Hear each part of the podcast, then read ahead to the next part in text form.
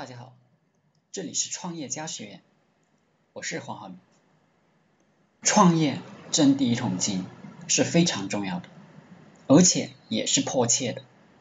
但是我们要根据自己的特长与现实环境，理出一个最好的方法来。下面给大家三个方向。第一个方向，瞄准一个行业后，比喻。我们打工的这个企业的行业，我们可以直接复制企业的产品、服务，甚至客户，然后以更加勤快与便宜的价格去赢得客户。这个方向呢，会直接面对竞争。好处是我们熟悉这个行业。如果本身在打工的时候基本功扎实，成功的几率还是比较大。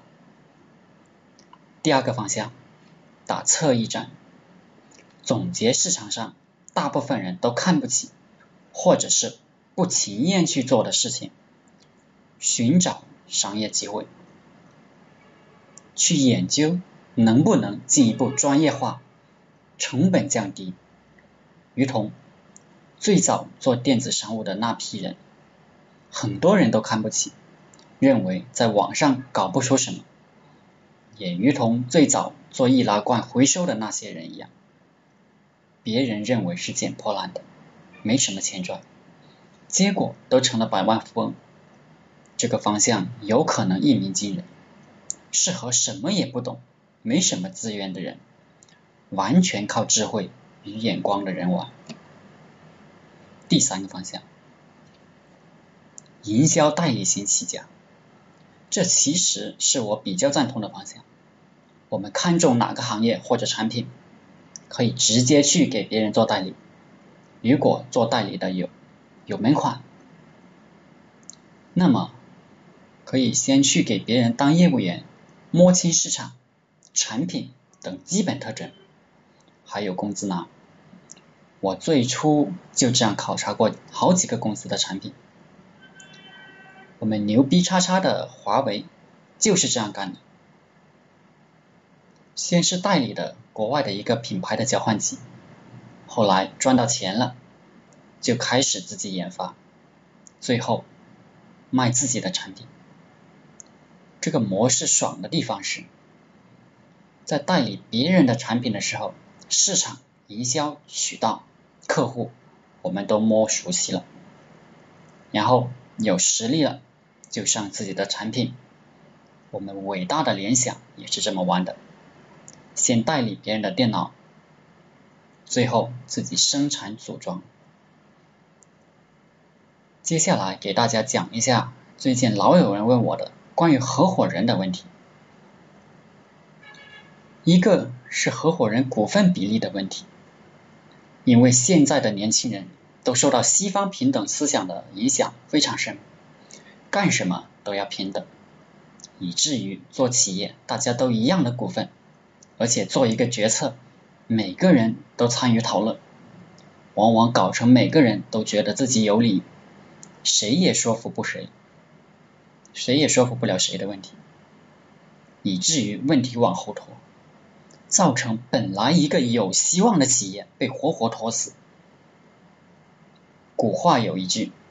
军师多了打烂船，我们每个人都有发声的权利与义务，但是一定要有一个拍板的人，而这个人最好就是股份最多的那个人，要不大家都不服。比喻两个人都是百分之五十的股份，这事情如果大家不服，根据公司法，就算打官司也打不出个所以然来。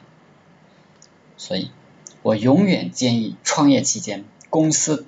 独裁最好，等到企业发展到一定时候了，想民主再说。二个是，有个朋友说，他的朋友要以技术管理经验入股，不出资金，这个股份比例也要占到百分之五十，所有的其他费用与办公室租金、工人工资、设备都要这个朋友来出。这种情况其实经常发生。我的建议有两条：第一，就是坚决拒绝这样的合伙人。为什么呢？钱其实是衡量一个人投入的标准，在商言商，别扯那些没用的。虽然可能真有用，但是我们出的可是真金白银，你不出钱，我们这个用着就不心疼，会影响我们的心态。这种无形的东西其实蛮重要的。再者，如果一开始发展顺利，那么对方就会觉得自己的功劳很大。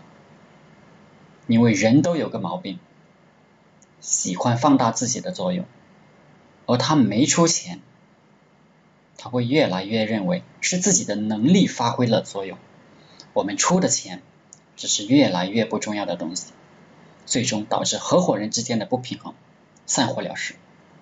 结果呢，一开始如果那个一开始做的不顺利，因为。对方没有出钱，他是不会有什么感觉的。反正花的是我们的钱，他还会算计。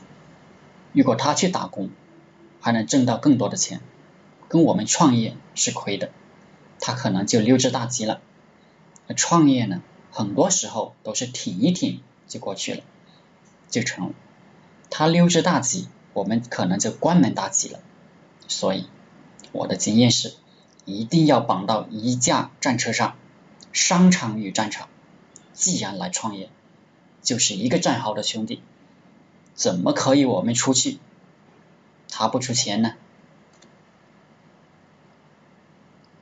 当然，还有一个解决方案就是对赌协议，这其实在现在的风投行当是用的非常多的，就是说。你既然认为你的技术、管理能力、业务关系牛逼，那我们实际上是不知道的。你这个真的靠谱不靠谱？但是也可以让你入股。不过呢，签订一个协议，因为你的业务关系、管理技术，如果盈利超过一百万，那么就算你这个技术、管理、业务关系股份生效。如果没有达到预期目标，那么相应的这个股份就不生效。这种方法也是可以的。当年摩根士丹利与蒙牛的牛根生就有过这样一个对赌协议。不过呢，我还是不赞成这样的协议，因为他输了就是一个人走了，我们输了是真金白银，大家自个判断吧。好了，今天的课程就分享到这里。如果大家能从我讲的当中学到一点，你就没白听，我就很高兴了。大家可以关注我的 QQ 微信六三五零八九三七，祝大家发财。